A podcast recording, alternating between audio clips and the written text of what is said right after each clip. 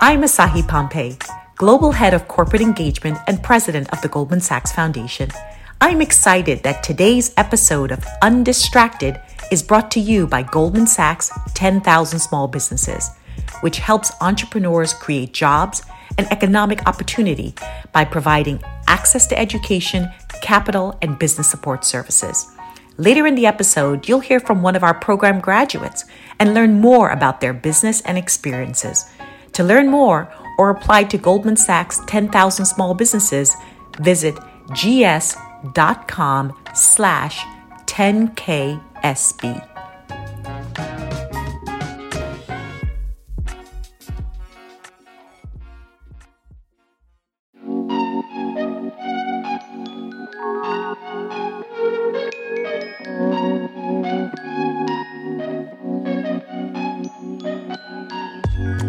Y'all, it's Brittany. It was just over eight years ago that I found myself in the middle of an uprising I absolutely saw coming. Michael Brown Jr.'s killing by a Ferguson police officer was the spark, but the match was ready to be lit. My hometown of St. Louis, full of creative, beautiful people, was besieged by economic stratification, educational inequity, and severe racial discrimination. One street, Delmar, still stands as the divide between a black St. Louis to the north and a white one to the south. Everything from median income to life expectancy are starkly different on each side of the line. And frankly, folks were sick of that shit. Those days and nights were filled with police terror and tear gas, but always, always we fought back.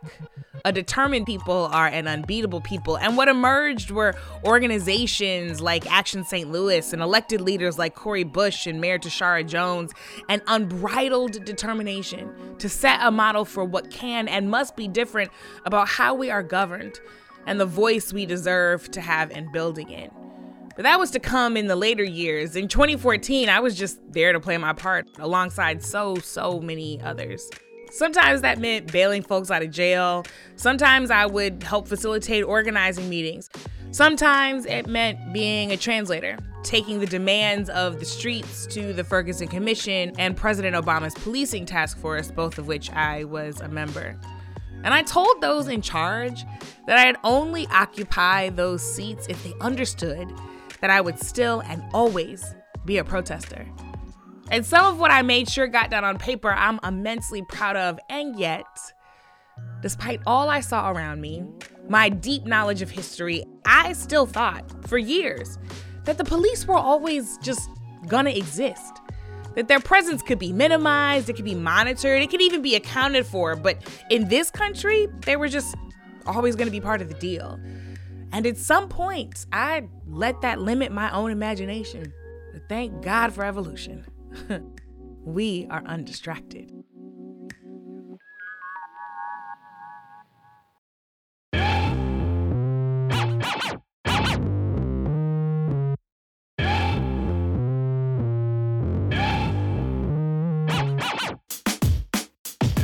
Show today, I'll be talking to author Andrea Ritchie about how we move past our policing system to create a more just world. If you believe that everybody should have access to every kind of care that they need, that their bodies need, that their hearts, their souls, their spirits need, everywhere, all the time, then join us. That is an abolitionist struggle. That's coming up, but first, it's the news.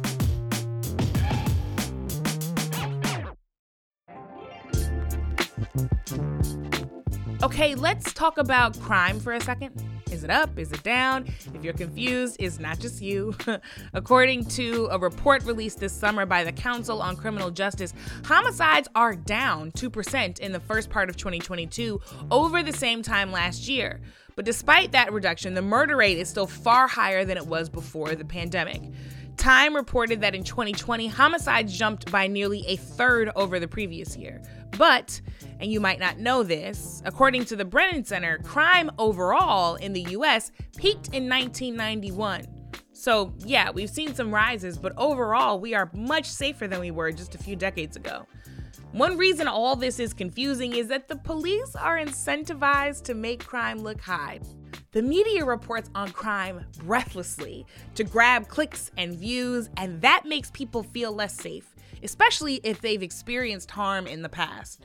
So, because this is an episode about what real public safety can look like and the better world we can build, we're to talk about the effect media coverage of crime has on our perception of it and the danger that perception can pose to marginalized communities. So, I reached out to one of the smartest people I know, Wes Lowery. He's a journalist, a fellow at Georgetown University, and the author of They Can't Kill Us All Ferguson, Baltimore, and a New Era in America's Racial Justice Movement.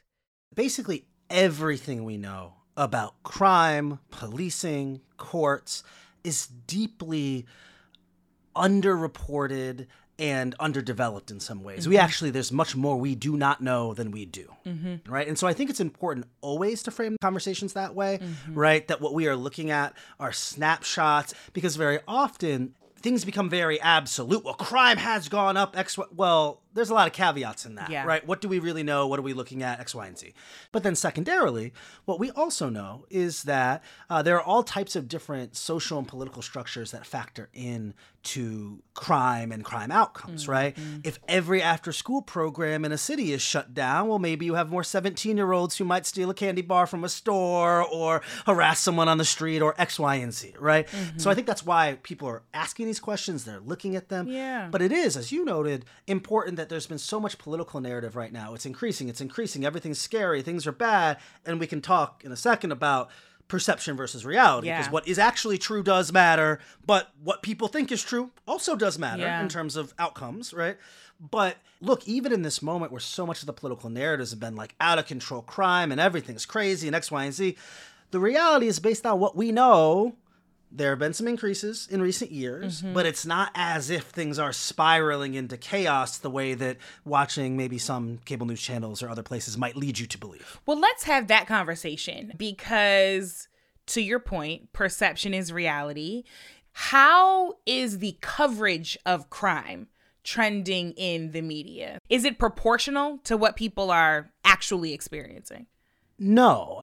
I do think that we are falling into a lot of the same traps of the 80s and 90s around these conversations where our coverage too often is not particularly smart. Mm. So, for example, uh, you might be in a city like New York, where at the city and the state level, there have been steps to try to do bail reform or to change the way people are treated in and out of the system, and where certain politicians, because they believe it's politically advantageous, uh, when a crime is committed and there's media pressure to respond to it, like to blame the bail reforms, mm-hmm. right?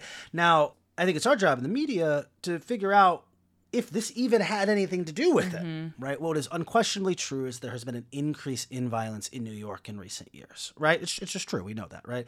But what we allow people to do is we allow people who are not doctors to diagnose the problem. So insert politician goes, well, it's because of X, Y, and Z. Yep. We allow people, like the police very often, to frame those narratives and without forcing them to show their work as well. Hmm. And very often, what ends up being the case in the criminal legal system is big sweeping claims almost never stand up to scrutiny. Mm. I think the other thing that's important to note, though, because we we're talking about this perception and reality issue, what is also true is crime and violent crime specifically is very segregated in our country, right? Yeah. We live in various cities where there are really seven or eight cities stapled together. So you can be, live in a part of New York where murder happens, or you can live in a part of New York where murder doesn't happen. Mm-hmm. But what we are seeing is people who do not live in violent places becoming increasingly scared that it could eventually come to where they are right ah. but and we can talk this way because because we know each other and uh, the podcast we're on right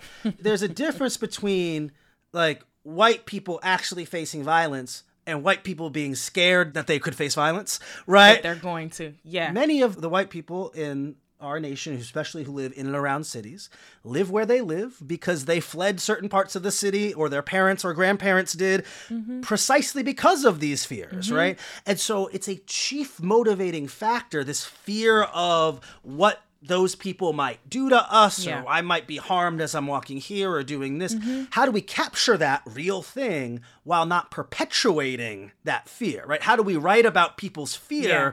without feeding the beast. Exactly. And it's and it's really complicated. It is complicated, which is why I want to double click on it because the reality is that violent crime disproportionately affects black and brown communities, right? We look at the study from the Marshall Project, we know that often when media outlets are actually covering homicides and violent crime that occurs in black and brown communities, the portrayals are less humanizing um, than when it occurs in white communities. So when that's happening consistently, what are the effects on the ground in black and brown communities? Brittany, you and I met in the streets of Ferguson, Missouri around police protest after Michael Brown's death. And we're yeah. talking, what, a week after August 9th, right? And so we were all just re- recently yeah. rethinking about Ferguson and Michael Brown's death. But one of the things I think about often is, right, so much of our conversation in that space about the relationship between black Americans and the police is about the presence of bad behavior, negative behavior. So this is one of my I, I use this a lot. Mm-hmm. I say a relationship can break down for two different types of reasons. It can break down for because of the presence of bad behavior or the failure to meet expectations. Your girl can leave you because you cheat on her. Mm-hmm. Your girl can leave you because you forget the anniversary, mm-hmm. right? And those are two different categories yeah. of thing, right? But either way, we leaving. Yeah, either way, you're single now, right? But the point is mm-hmm when we talk about the relationship between black Americans and immigrant communities and certainly indigenous communities historically, but mm-hmm. we see the video of the young man in the street or someone being tear gassed or someone being beaten, the presence of bad behavior. Black people are the most victimized people in our society. They are the most likely to have their television stolen, their car broken into, mm-hmm. to be shot, to be stabbed, to be harmed, right? They are taxpayers who want safety, who want justice. If they are harmed and victimized, mm-hmm. want to know that the system has been responsive to them. And so, in order to understand the lack of relationship, we have to understand not just the negative things, but the failure of the police and the mm. criminal legal system to serve black people when they have been victimized, right? The, we did a project at the Washington Post called Murder with Impunity back in 2018 that we looked at the street corner in any city where murder is functionally legal, where statistically murders happen here all the time and they never solve them. Mm. When we talk about violence, uh, especially when we talk about homicide, what we know is that the police in the United States of America make an arrest in about half of the homicides, right? Depending on exactly what statistics you're using, it fluctuates somewhere between 40 and 60% of homicides, right? Once you start looking at black homicides specifically, that number plummets. Once you start looking in cities, mm. it plummets even further, right? And so what we know is that there are so many black Americans, in fact, most of the black Americans living in the places where they are most likely to be victimized live in a place where they have almost no expectation of receiving justice. Yeah. And so at a time when crime is increasing, the idea that well the way we fix it is just to spend more money i would suggest there are at the very least some follow-up questions to be asked. I'm interested in whether you think it's gotten any better since the protests in 2020 around police violence. Do you think that reporting on crime has changed at all since then? Has it gotten better? Has it gotten worse? You know the media writ large has a bias towards the outlier right? We don't write about the planes that land. Mm-hmm. What that can mm-hmm. do is it can skew public perception about the urgency and the issue. And, and that cuts in any number of ways, right? Yeah. Your credibility as a truth teller, as a journalist, is how does what you write and what you say hold up? Yeah. I think there are a lot of people who 10 years from now, 20 years from now, we're going to look at stuff that they wrote under their names and we're going to go, so that's what you thought was happening in 2020? You thought Trump wasn't going to be that bad? Yeah. Yeah. so TLDR, be like Ida B. Wells, not Roger Ailes. that's, that's pretty good. Period. End of story. That's the tweet. Wesley Lowery is a journalist and the host of Unfinished Ernie's Secret, the story of a civil rights photographer who was revealed to be an FBI informant. It's available right where you found this podcast. Coming up, I'll be talking to abolitionist Andrea Ritchie about President Biden's call to fund 100,000 new police right after this short break.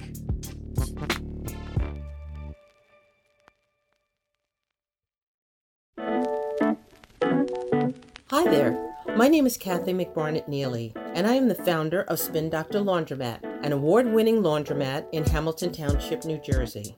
In the early 2000s, I developed the idea for an industry in dire need of a modern makeover laundromats. And in 2012, the flagship store was born. The journey wasn't always easy. There wasn't much diversity in the area surrounding the store, and until recently, I did not even identify myself as the owner. because I feared the backlash as a woman of color. Being a part of Goldman Sachs' 10,000 small businesses helped me immensely. I found like minded people in the trenches facing many of the same challenges that I am. It hardly matters that we are in such different industries. Now, in 2022, I'm proud to say the Spin Doctor Laundromat is expanding across the country through franchising. To learn more, visit spindoctorlaundromat.com. To apply for Goldman Sachs 10,000 Small Businesses, visit gs.com slash 10ksb. And we are back. Like, none of us know what we don't know.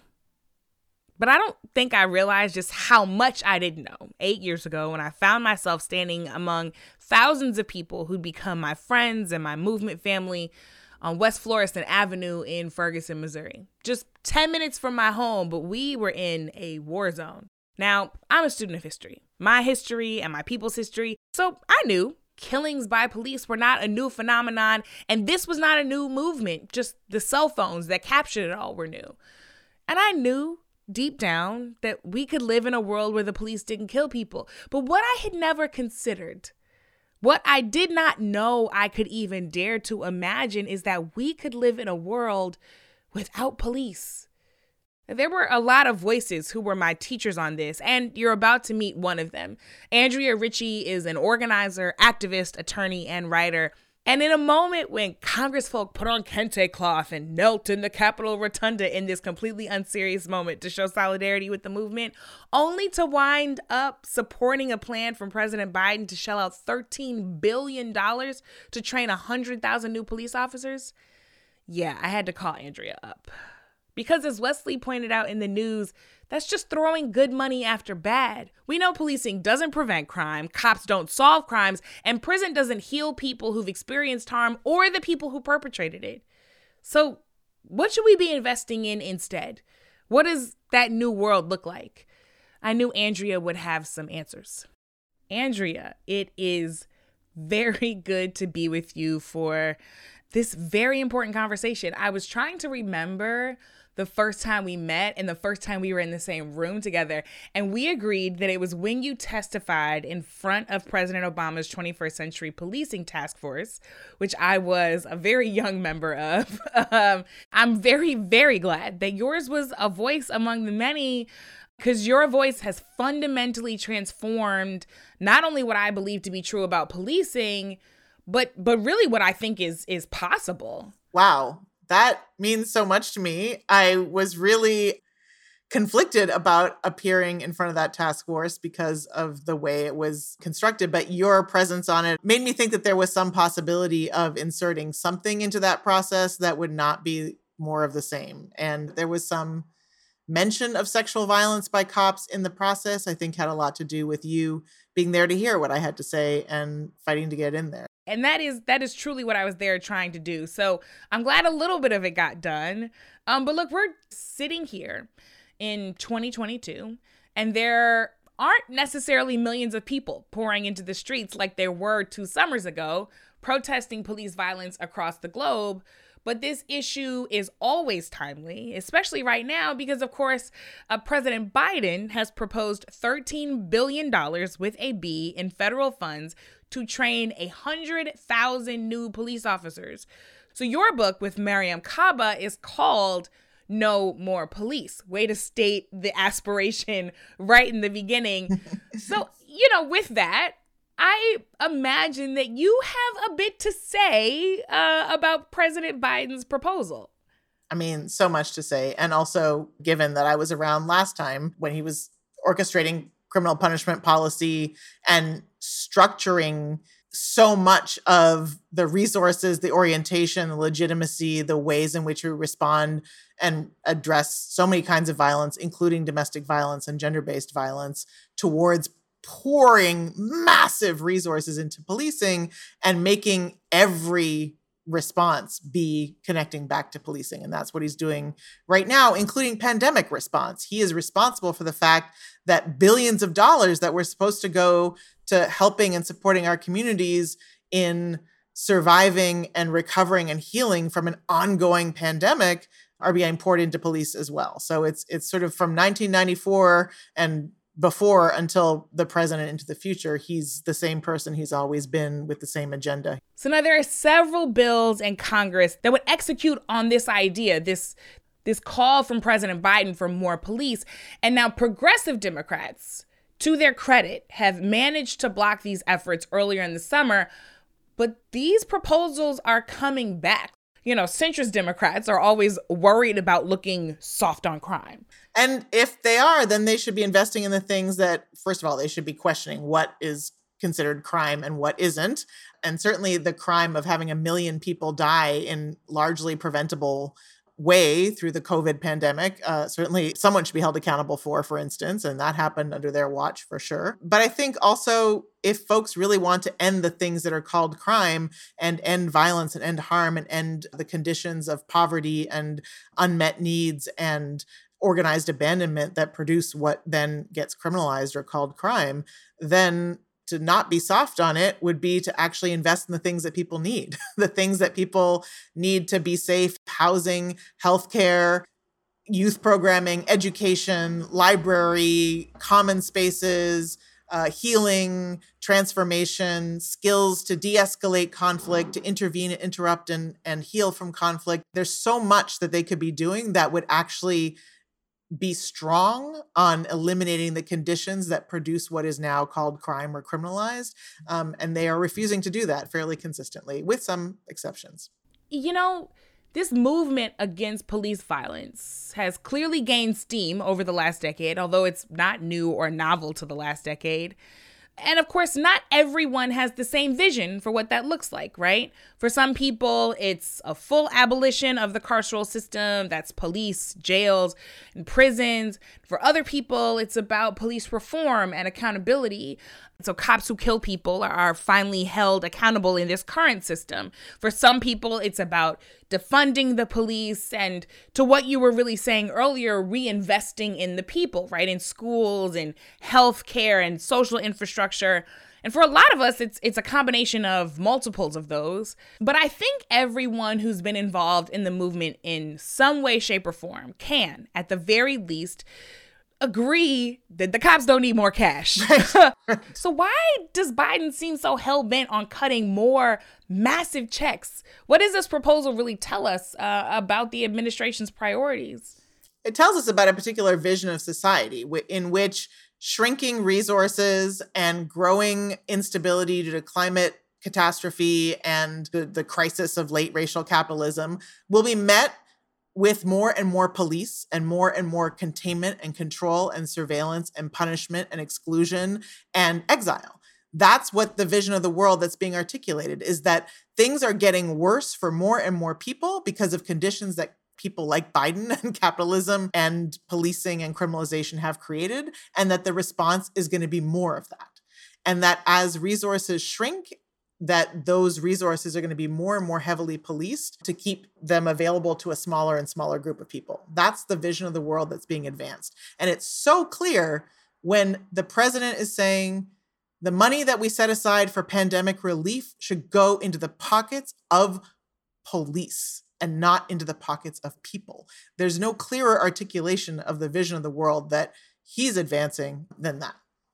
Yeah, I mean, the ACLU uh, has said that Biden's plan has two kind of competing approaches, right? That this is about more criminalization and incarceration, which you just pointed to, but also there's supposedly investments in community based services. I- I'm curious if you think that both of those approaches are really there and what you what you think of that juxtaposition. I think one that what's being framed as community based approaches is really more policing in a different form, right? Mm. There's policing by the actual police, and then there's policing by mental health professionals through involuntary commitment and incarceration of people with unmet mental health needs. There's policing through the family policing system. There's uh, policing through surveillance, the mandatory drug treatment, you know, mandated different kinds of programs that are about supposedly correcting individual failings and flaws as opposed to systemic conditions that produce people's trauma responses and, and traumas and conditions. And so I, I think that they're not actually in opposition. I think the way that he frames them, mm. they're a continuum of policing and surveillance and punishment. And I think that they're also very much conditioned on collaboration with cops. Mm. So even if mm. they're not cops, the presumption is that there's collaboration with cops. And that's, again, dating back to 1994. That's how he framed up the Violence Against Women Act, mm-hmm. which is we will give money to service providers for prevention, intervention, support, care. But the presumption is always that you are collaborating and cooperating with law enforcement, with policing as part of that process. Yeah. And that if you're not doing that, you don't get the benefits of the services. And I think that's true for the violence interruption programs, but the overall vision that he has around community responses is is policing or collaboration with policing. You know, this is why I always love talking to you, reading what you've written because I think you really help all of us reframe things that we maybe assumed we understood, right? So, you know, something you've said has helped me reframe this issue myself. Years ago, I stopped saying police brutality because that would make these things sound like isolated incidences, right? Bad apples, right? And I started saying police violence because that acknowledges that this issue is structural. But you go further. You've written that police are violence, not safety. So when you talk about collaborating with the police, even on something as egregious as violence against women, we have to recognize the frame that that's not a violence interruption if the police are themselves violence and they're not providing that safety. So talk us a little bit more through through what you mean by that. Well, that was part of what I was testifying to that time that you and I 1st mm-hmm. met, which is that we frame cops as responses to violence when in fact they are perpetrators and enablers and facilitators of mm. violence, mm. even in the context of responses to violence. So, in Invisible No More, the police violence against uh, Black women and women of color, which was kind of where a lot of the information I brought to the task force is gathered, there's a whole chapter on police violence in the context of responses to calls for help, yeah. of sexual violence by cops who are responding to sexual violence complaints, to physical violence by cops responding to domestic violence calls mm. against people who are survivors. And so at Interrupting Criminalization, the organization that Mariame and I co founded together, we recently put out a report kind of gathering all the research and information about police sexual violence that we are aware of, mm-hmm. and then creating a curriculum for service providers to make sure that they are responding to the fact that when someone calls a rape hotline or a sexual assault hotline or a domestic violence hotline, the person who they may be talking about as a person who did them harm might be a police officer. Mm. And that for most agencies, because of the Violence Against Women Act that Biden was the architect of, for most agencies, the only response they have to offer is the cops. Yeah. So if you call and say I've been raped by the cops, they're going to say, well, let's call the cops together. Yeah. Right? So, so I think mm. that that reality and my own experience of that and my experience of working with survivors of violence mm-hmm. is how I understand that police are violence because they're not protecting the vast majority of survivors from violence. The vast majority of survivors don't even call them because they right. know their needs aren't going to be met and they know they risk violence and deportation and incarceration and criminalization if they do. And then for those, when the cops do respond, either because someone called or someone else called, there's an alarming amount of sexual, physical, and other forms of violence that happen in those contexts. We're going to come back to this intersection of gender and justice in, in, a second, but I want to really double down then on what the vision is. There is, of course, a very powerful precedent for abolition in this country. So help folks get there. Like, what does it mean to be an abolitionist in 2022? Actually, I'm going to quote Erin Miles Cloud from the Movement for Family Power because she actually said it in one of the ways I've I found really most beautifully articulated. She said, "Everybody wants safety for someone some of the time. Abolitionists want safety for everyone, everywhere, all the time." Mm.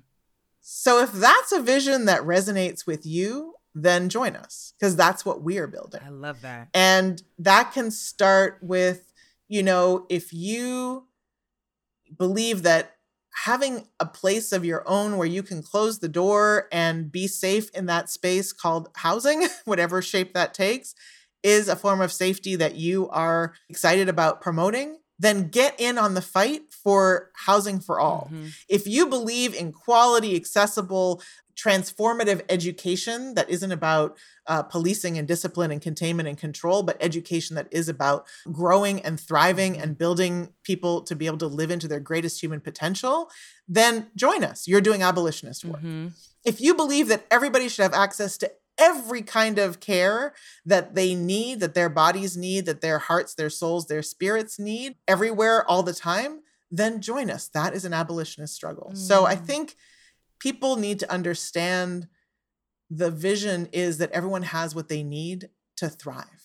You wrote a little bit about that in essence, specifically around Breonna Taylor's killing. Like you said now, we want far more than what the system that killed Breonna Taylor can offer because the system that killed her is not set up to provide justice for her family and loved ones. Families and communities deserve more than heartbreak over and over again each time the system declines to hold itself accountable. And you and Mariame are so good at really cutting through to the roots of suffering because that's really what we need to get at. Not how we punish someone when someone has suffered, but rather how do we prevent the suffering from happening again.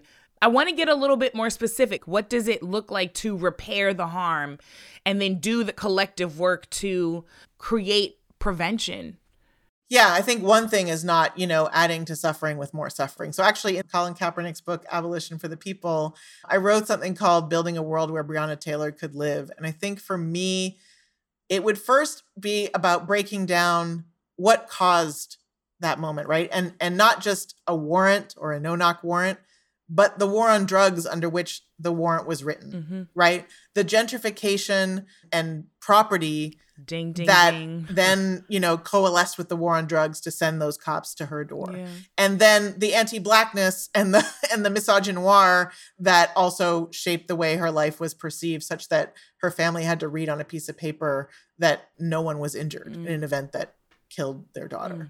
Mm. Those are the things I think are are part of the accountability and healing is actually eradicating those things. Mm-hmm. Secondly, I think there's a really important model in Chicago, which is that there was a commander in the Chicago Police Department who had served in Vietnam, learned to torture people, Vietnamese people, in the context of the Vietnam War, brought those torture techniques and tools back to Chicago, and tortured over 100 Black and Brown men and women on the south side of Chicago. Mm-hmm through advocacy both at the United Nations and long time organizing in Black communities on the south side of Chicago, there was a call for reparations for those folks.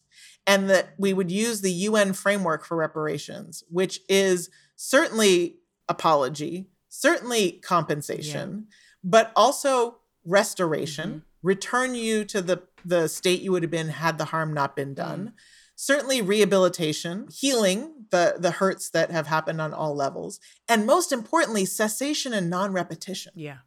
And so historic legislation was passed in Chicago for those survivors that gave them compensation, that had the mayor of the city apologizing to them for something that up until that point he had denied it even happened. Hmm. But also that they got access to healthcare services through a dedicated center, the Chicago Torture Justice Center, which then opened its doors to all people who had been impacted by the violence of policing. Yeah. And they were offered access to city jobs and city education, all the things that were stolen from them through their wrongful incarceration. And so were their children, and so were their grandchildren. That is one way that reparations has played out for the violence of policing in one place for one group of people. But I think it offers some ideas of what it could look like for reparations for the killing of Breonna Taylor. It Absolutely. would be an apology, it would be an acknowledgement of the harm, that the family and community would be able to speak their harm, would be able to say directly to the people who did the harm and to the people who launched the war on drugs and to the gentrifiers and to all the forces that were involved in killing their daughter their harm and that those folks would need to be accountable for it and would need to make repair for it and we would need to remember and we would need to stop the things that produced it in the first place. What happened to Breonna Taylor almost broke me. In part because looking in her eyes, looking at her face, I saw myself. I saw I saw I have I have cousins and good friends who look exactly like her. This has everything to do with the much less discussed intersection of gender and policing so many people think that this conversation about police violence is solely about the police killing black men. And yet, you have written extensively about how something you spoke about earlier, police sexual violence, is actually the second most frequently reported form of police misconduct. But we don't talk about it. and for black women specifically, interactions with police are more fraught. We're the most likely to face an arrest or use of force during a traffic stop. We are the most likely to be killed by police when we are unarmed. And we're the fastest growing arrest, prison, and jail population. And nobody is talking about it. Well, I want to challenge that a little bit because I think we have always talked about it. Black women, girls, queer, and trans people have always talked about yes. it. And we are not nobody, right? Correct the record. You are 100% right. 100%.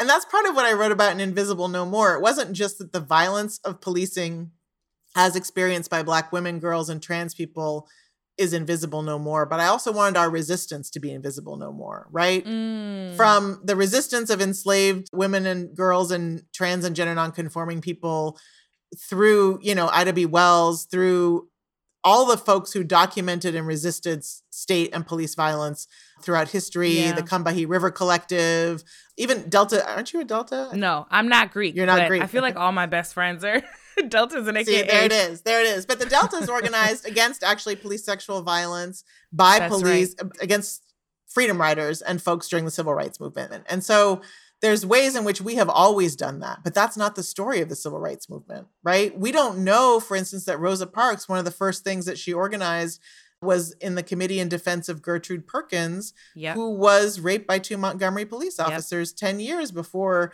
you know, the bus boycott. And and so I think we have been talking about it and we continue to talk about it, but we have not, it hasn't shaped the way that resistance has happened for the vast majority of folks, right? So that's how we end up mm-hmm. in a mm-hmm. situation where it's framed as an anomaly. The real story is, you know, George Floyd. The real story is Eric Garner. The real story is Mike Brown. And those are real stories.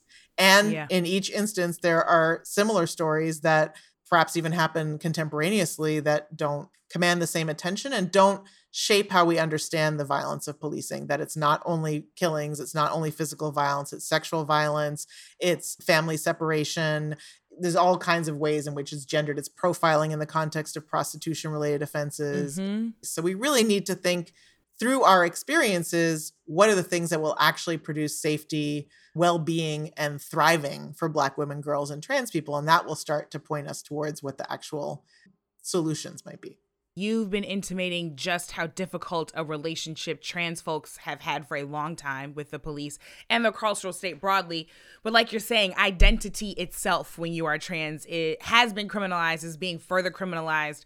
And we're watching a lot of that unfold in real time right now. You know, we watch the bathroom bans happen, we watch the legislation around who can play what sport. You know, just in the past year, we've seen states like Texas attempt to criminalize gender affirming care for young trans people what do you think the end game is for these legislators? Because where I'm sitting, I'm like, why do you even care? why, how I raise my child, right? In an ideal world, you would mind your damn business. But what do you think is their end game, and, and and what should we be doing to stop them? What I know their end game is is white supremacist heteropatriarchy, and there it is, and uh, Judeo Christian theocratic state. Yep. They've said that's their end game. And they've also laid out their plan to get there. And they have executed that plan.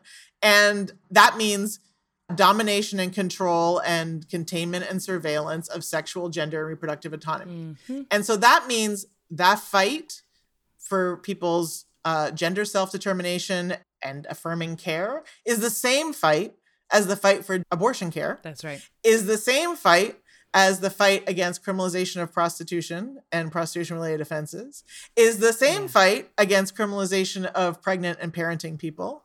Mm-hmm. They are coming at it all very intersectionally, and we have not been resisting very intersectionally. So, right? And that means that we have a shared struggle. That doesn't mean that it's a competition. And that's where I think that's a right. lot of cis women have really like fallen directly into the trap laid for them by the right because the right is like that's right. Let's not have everyone resisting intersectionally so let's get these folks mad at these folks siphon everybody off. and divide and conquer mm-hmm. exactly and divide and conquer and so many cis women are falling into that trap being like you're somehow harming me more than the state that's taking away my reproductive autonomy by recognizing that people of all genders can get pregnant.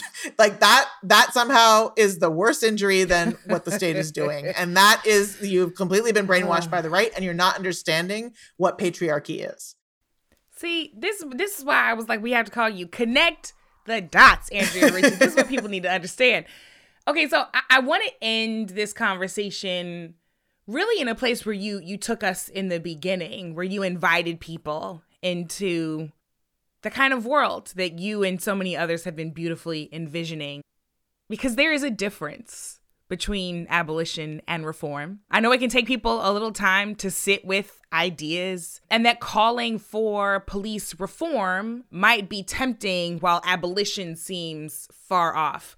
You know, admittedly, once upon a time, I was that person. And so, for someone who is still in that place, a reformist and not yet an abolitionist, notice I said not yet, what do you want to invite them to think about and more importantly to do? I want them to think about what brings us closer to the world that we're dreaming of that I was talking about earlier, right? Mm-hmm. And there are some things that bring us closer on that path that are short of abolition, and then there are some things that push us further away mm-hmm. from that path, right? An example is a lot of folks are thinking about decertification of cops and setting up sort of registries and processes for decertifying individual cops and decertifying police departments and feeling like that's a way we're going to get a hold of police violence the violence of policing is by figuring out who should be allowed to do it and who shouldn't based on these categories it's who should be certified and not that presumes that we'll always have cops mm-hmm. and that also puts more resources to policing by then setting up an agency that investigates and decertifies and legitimizes people who aren't decertified and then people can appeal their decertification and then there's a whole like it's a whole yeah. apparatus now that is being built around policing that isn't actually reducing the, or eliminating the violence or power of policing. It's just legitimizing it and putting more resources into it.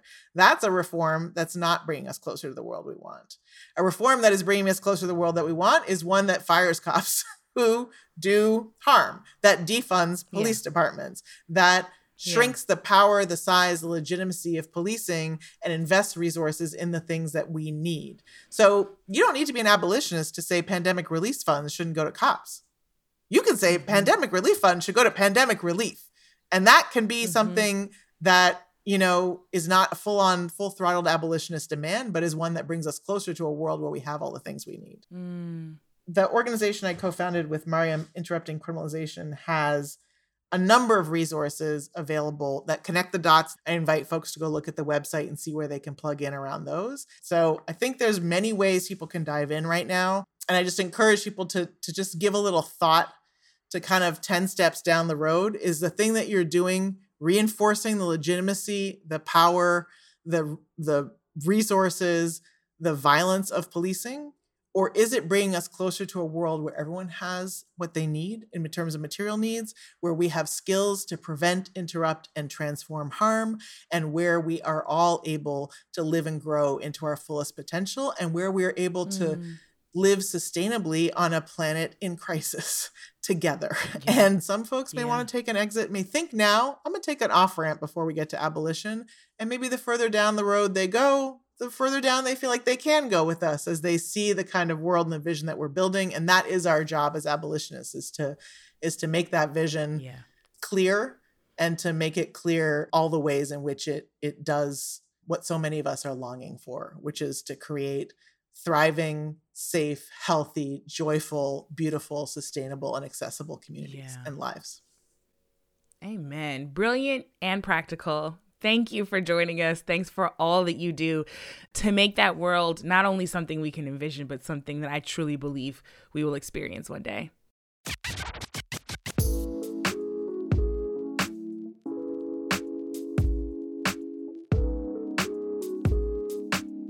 Andrea Ritchie is an attorney who represents people who have experienced police violence. She is the co author of the upcoming book, No More Police A Case for Abolition, written with Mariame Kaba. If there is absolutely anything I hope you take away from this episode, really from this podcast and this beautiful community of voices that make up Undistracted, I hope and pray that it's this. It is never too late to imagine more and then go build it. The goal is always that every one of these episodes invites you to reach further into our collective aspirations and dig deeper in our work to get there. Not to cheer ourselves on for how woke we can be, but to challenge ourselves and one another lovingly. To care less about looking good and care more about doing good, unpopular as it may be. So, I am a former reformer who's learning how to be an abolitionist. In this community known as Undistracted, it's not about perfection, it's all about progress. For me, too. In the moments where I thought I was being my most revolutionary self, it is those who pushed me to get radical, to truly get to the root, that have made me better. Get to the root. It is the only way forward.